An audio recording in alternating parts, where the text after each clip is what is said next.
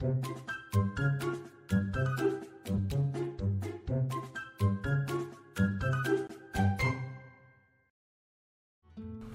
知道我们现在除了 Podcast 还有 YouTube 频道吗？订阅我们的 YouTube 频道，我们不定时会更新最新的资讯哦。Hello，大家好，欢迎收听《给个说法》，我是德意法律事务所的林小编。我们今天想要来跟大家聊的话题是国民法官上路喽。那在我们开始之前，先让我来介绍今天的来宾武律师。大家好，我是武律师。是吴律师最近真的超忙，我们给个说法的节目超久没有邀请你。那今天我们想要来找你聊聊，就是我们今天是一个闲谈啦。今天想要来跟你聊一下国民法官为什么要讲国民法官呢？这其实是今天我们的 P D 跟小编在搜寻新闻的时候，突然发现，哎。我们讲很久的国民法官制度啊，在今天也就是七月十七号，已经有首批国民法官正式出炉了，已经抽出来了，而且他们是即将要跟新北地院七月十八号要进行审判。对，那其实国民法官这个制度虽然已经宣导很久了，然后法院啊，或是很多政府机关也有在宣导这个制度，但是国民法官到底要做什么呢？那他到底是怎么被选出来的呢？我要具备什么样的资格，我才是才有机会成为国民法官？所以今天我们就请我们的吴律师大概再跟我们听众朋友再稍微讲解一下。好的，那相信各位听众朋友之前经过不管是报章媒体啦、网络新闻啦。应该都有看到“国民法官”这四个字。那其实国民法官之所以会出现哦，是基于说我们的立法委员。那鉴于我们民众，我们很常会有一个疑问，就是诶，法院的判决为什么跟我们大家直观上看到案件，或是看到媒体报道的那个结果之间，好像有那么点跟一般人认为的有点差距？嗯，那。不管这个部分是因为可能媒体它碍于篇幅报道的关系，那它不像判决书可以把事情的起因、经过、证据，然后还有法院自己的新政全部交代的那么清楚，那以至于大家看到是比较片面或是比较掐头去尾、精简化的版本。嗯，所以有时候会有那么些不理解的地方，又或者是其实有时候我们结果上来说，好像会觉得。好像跟人民的法感情，或是人民直觉认为他所应该受到的，不管是判刑啦、刑度啦、罪名啊，嗯，又或者是他最后有被没收哦罚款的那个金额，好像我们都会觉得，嗯，这件好像有点判轻了，嗯，又或者是，嗯，这件感觉情有可原，为什么判这么重？哦，那。因为我国的制度其实一直到国民法官上路之前，那都是由我们所谓的专业的法官，也就是说经过我们的司法特考所考出来的司法官们，也就是受过专业训练司法官训练的司法官们，嗯，那由他们来做我们的审判任务，嗯嗯。那立法委员增加了这个国民法官是什么意思呢？也就是说他会遴选出我们的人民的代表，那他通常会用抽签的方式，用抽选的。抽到的人，你有那个义务去当国民法官，你要去参与法院在审理的这个过程。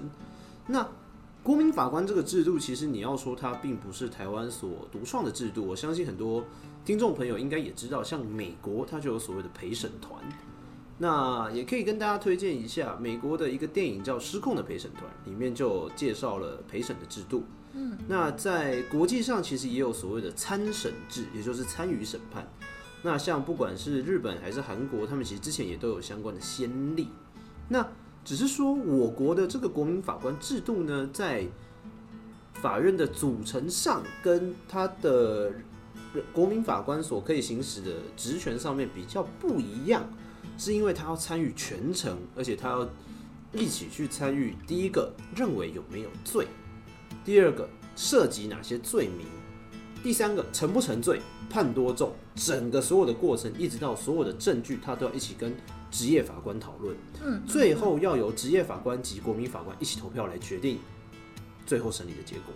嗯，那先来聊聊国民法官的简单的一些资格啦。那基本上呢，首先第一个，你要年满二十三岁。嗯，你未达年龄的话，很抱歉，你还不能成为国民法官。第二个，好，你的户籍地。你的居住地要在法院的辖区里面，你总不能说今天我从台北忽然搬到高雄，哎，我成为高雄的国民法官了，这样好像有点怪怪的。它跟投票一样，所以你要在法院的辖区连续住满四个月以上，嗯，你可以，你有资格可以被选为国民法官。嗯嗯。再来一个最重要的就是你要有我国国籍。你如果今天是外国人民的话，很抱歉，你也不能成为国民法官。嗯。好，再来呢，就是国民法官他其实对于他的职务的要求，其实跟我们的职业法官不会有太大的差别。哈，那一样就是说。你在审理过程中，你要公平公正，你必须要本于你的心证，那去看所有的证物证据。嗯，那你不能做差别待遇，你也不能有歧视，你也不能有偏见。那这些就是我们所谓人之常情吧。你今天既然要成为一个判官的角色，那理所当然的，你不能有失公允。嗯，那再来就是有一些消极的资格，也就是说，如果有这些事情的话，你就会直接失去担任国民法官的责任。嗯。有哪些呢？主要有第一个，你如果有涉及到刑事案件，哦啊，你本人都牵涉刑事案件，那你可能不那么适合坐在上面审判别人啦。哦啊，第二个，如果你有心智因素，像什么，你可能精神丧失，你本身有精神疾病，或者是你有向受监护宣告，你很难去做正当判断。嗯，或者说你受疾病所苦，你很难去维持你的日常生活。很抱歉，那也没办法。为了第一个，哦，审判过程有时候很煎熬。嗯，哦，不要让你的身心因素被干扰到。第二个，不要造成不必要的负担。哦，决定别人的命运没那么简单的。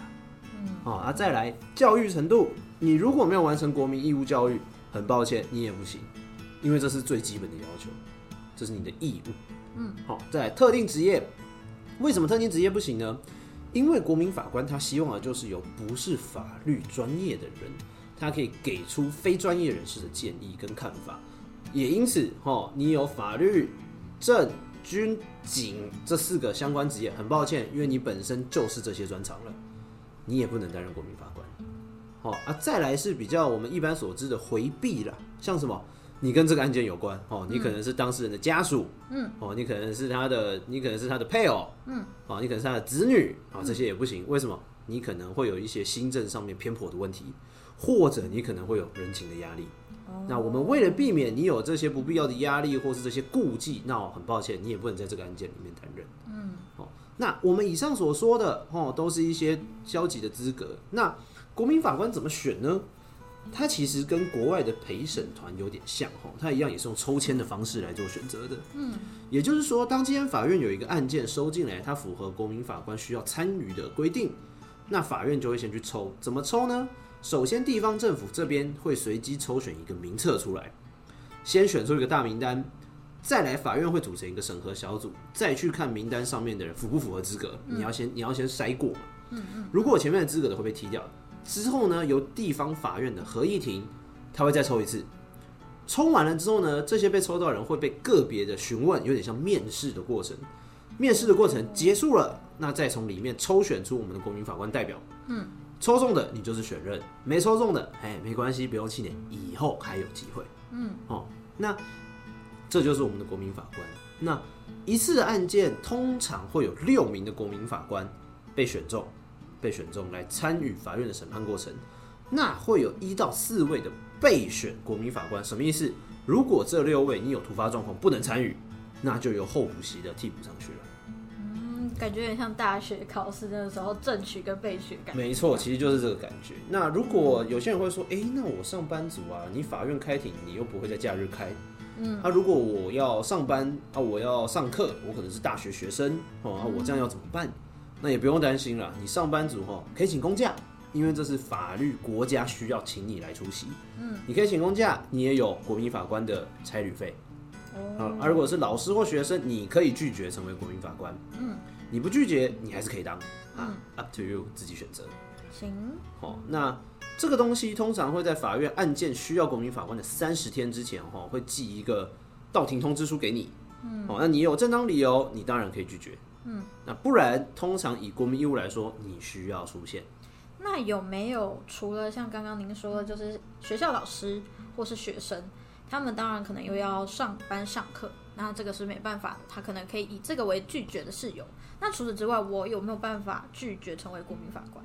如果要拒绝成为国民法官，也不是不行，但他的条件比较那么点困难。怎么说？第一个，年满七十岁以上，哦，老人家啦，年事已高，不叨扰，哦啊，可能有些可能有有行动上困难呐、或者是有生活上困难啦、国家不会为难你啊，这是第一种。第二个，重大受灾户，像什么，你可能是风灾、台风啊，你家都被吹走了啦，国家也不会强迫你来当国民法官了。嗯，人身安危卡重要。再来执行职务有困难，什么意思？你本身的工作你离不开啊，像什么？你是看护啊，或者你是养育亲属，你家人开刀，你真的只有你能照顾了，国家也不会强迫你。嗯嗯嗯。哦，再来，你有重大疾病、伤害或身心理因素的，啊，你有忧郁症很严重，哦，我有躁郁症，我我进到法院那个环境，我我我没办法。嗯。或者是什么？我脚断了，我现在行动困难。嗯。这些也都是理由，或者它也有一个概括的叫做其他的原因。那这些其他原因，当然就是你可以去跟法院说。那至于说不说得过、解不解释的过去，吼符不符合合理的拒绝理由，法院当然会去斟酌。当然当然，那这也就是为什么要给一个我们会法律人所说盖瓜条款的意义在了。嗯，因为当然法律它有它的规定在，当然需要它的弹性。嗯，没有错。那最后就是说，其实很多时候我们会想，你今天法院审理它其实是一个公开的程序。那今天也有人会说，诶，那如果既然这样的话，很长这种东西，尤其像现在国民法官案件，通常是有人故意杀人的，哦，一一百一十二年开始故意杀人的，哦，一百一十五年开始最轻本刑十年以上的也会有国民法官。嗯，问题就来了，啊，我要坐在上面审判呢，啊，会不会有人寻仇？那个人被判刑，啊，如果是黑道，啊，后面的人会不会来找我算账？啊，这样我要怎么办？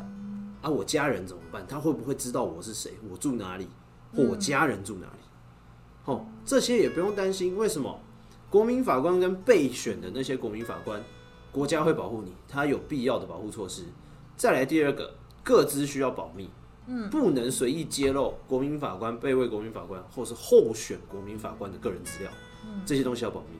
再来，国民法官或是他一定的亲属，如果对他的亲属或家属犯罪，会加重他的刑责，来保障大家的安全。也就是说，会有法律直接来加重，让那些人如果要行动或者失去理智之前，他会有所顾忌。诶，那我这边突然想到了，因为像刚刚我们的吴律师也有提到说，法院好像会寄给你调查跟通知单。没错，但现在是不是还有另外一点，就是因为我突然想到，我们很久以前曾经有聊过关于假传票这个这个问题啦。那这种东西会不会也有造假问题？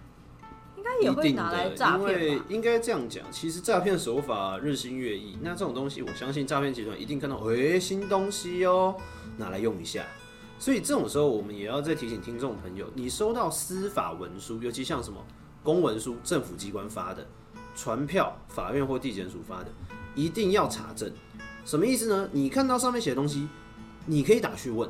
嗯，通常上面都会有承办人、承办股别、负责单位的电话，打去确认。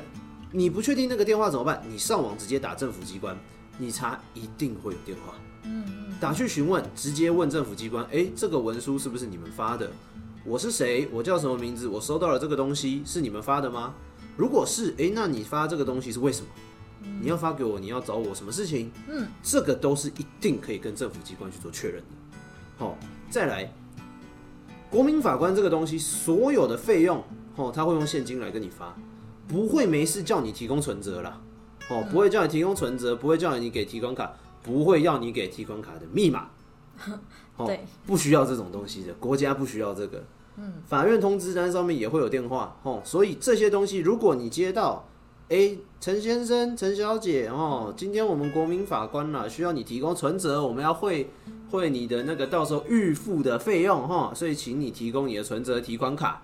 这样啊，如果你希望带领的话，你把密码给我。哎，听众朋友小心了，这很可能就是诈骗。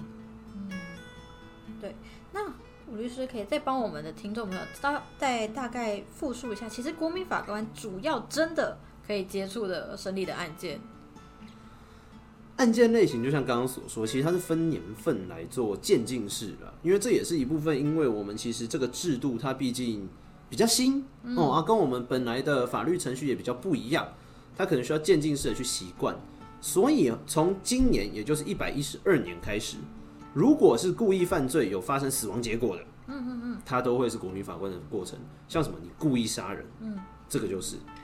一百一十五年开始。最轻本刑十年以上有期徒刑的犯罪，哦，也就是刑法里面或是特别刑法里面有规定，这个罪最轻要处十年以上，包含十五年或二十年都算。嗯，这种罪也要有国民法官。嗯，当然有原则就有例外，毒品跟少年案件这两个是除外的。嗯，怎么说？怎么说？毕竟案件有它的特殊性。少年其实我们在法律制度上希望少年可以更生，什么意思？年少不懂事，那我们当然不希望你用一个公开处刑的方式去做国民审官审国民法官的审理。毕竟我们希望少年他可以自我更新，嗯，重新复归社会，嗯，好，这是一个。第二个，毒品毒品案件有它比较特别的专业性在。包括中间的毒品认定、毒品的查证，然后还有在一些毒品它相关的犯罪类别，是，所以毒品也不是在国民法官所审理的案件范围内。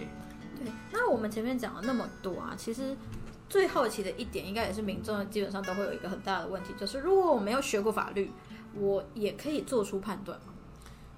其实这个东西我们常常会讲，就是说今天做不做判断，其实是国民法官这个制度的核心所在。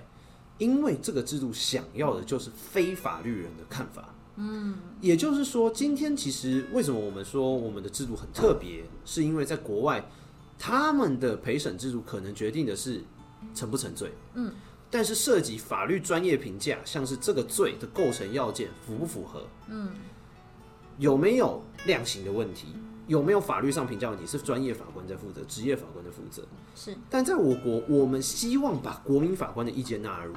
所以在案件的审理过程中，是有六名的国民法官及三位的职业法官，也就是我们现在看到法院里面穿法袍的法官们，一起讨论，一起了解。嗯，所以人民，如果你说，哎啊啊，律师，我都是学，可能像可能像文学院呐，可能我本身的专长不是法律系，嗯，或者是我可能是理工科的、医科的，我我都从来没念过法律。嗯，没关系，为什么？因为这个制度想要的就是你最直觉的观感，你最直觉的想法。你觉得你可能不懂法律，有职业法官在，他会跟你们一起讨论。哦，所以这部分还是会有专业的法官来做解释。没错，那这部分也包含专业的法官在这些案件里面，如果国民法官有参与的案件，他的判决要怎么下？嗯，这个就是制度上有在做保留的东西。怎么说？今天你如果没有任何一位国民法官投同一票，三位职业法官都投了，很抱歉，这个判决不成立。如果今天只有国民法官全部通过，职业法官一票都没有，很抱歉，那也不成立。除非职业法官加国民法官的意见三分之二以上通过，判决才会成立。什么意思？也就是说，六位国民法官加三位职业法官，两边的票数不能有一边是零票。嗯，而且两边加起来要有六票，嗯，你才会通过。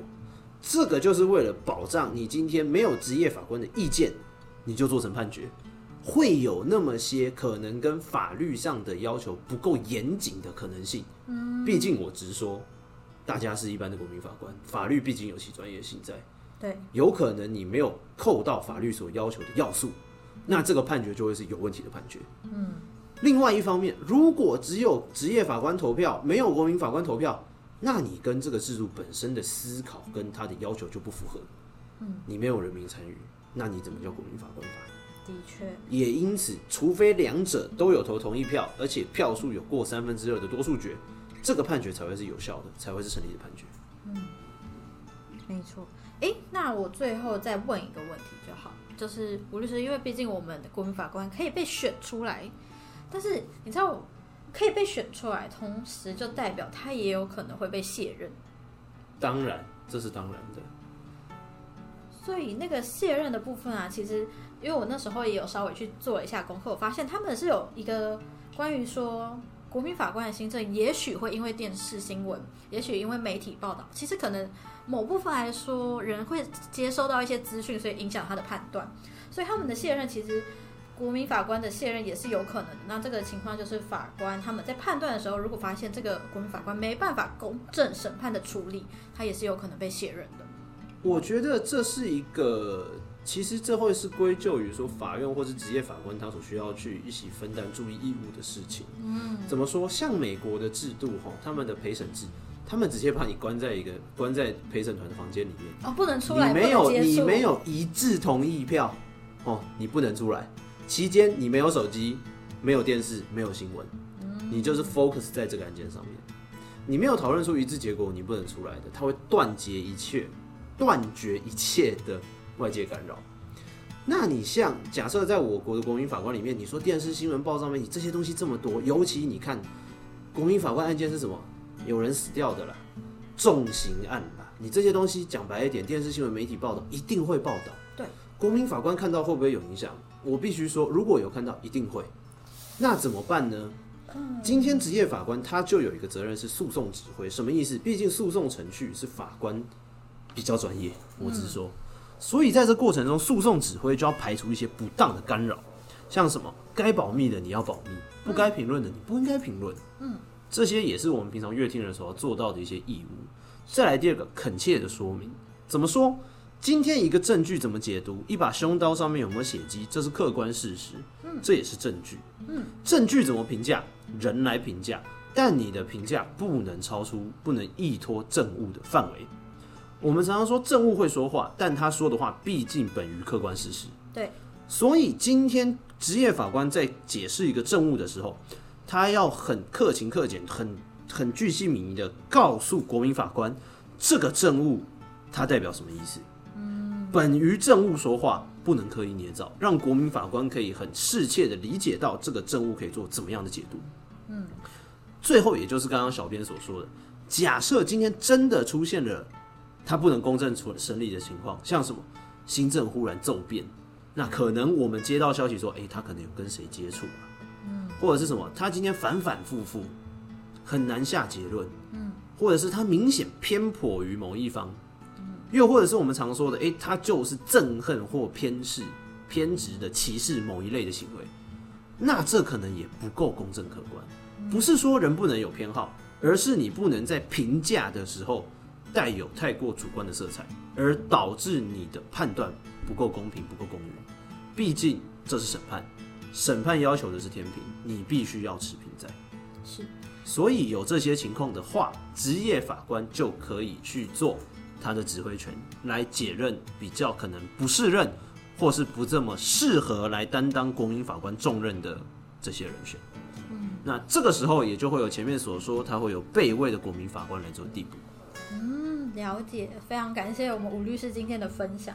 那我们时间也差不多，其实国民法官这个制度也才刚上路，所以我们其实之后也可以再慢慢观察是否还要再修正的部分，也是要真的上路以后才会知道很多的问题状况可能。法院他们才有一个地方，才再去修正一下这个制度，可能怎么样会更好。那我们感谢吴律师今天的分享。大家如果喜欢或想听更多律师的分享，欢迎大家关注给个说法，关注我们的 YouTube 频道会有字幕版的 Podcast 可以看。如果你有其他法律问题想咨询，也欢迎 Google 搜寻德意法律事务所来电询问。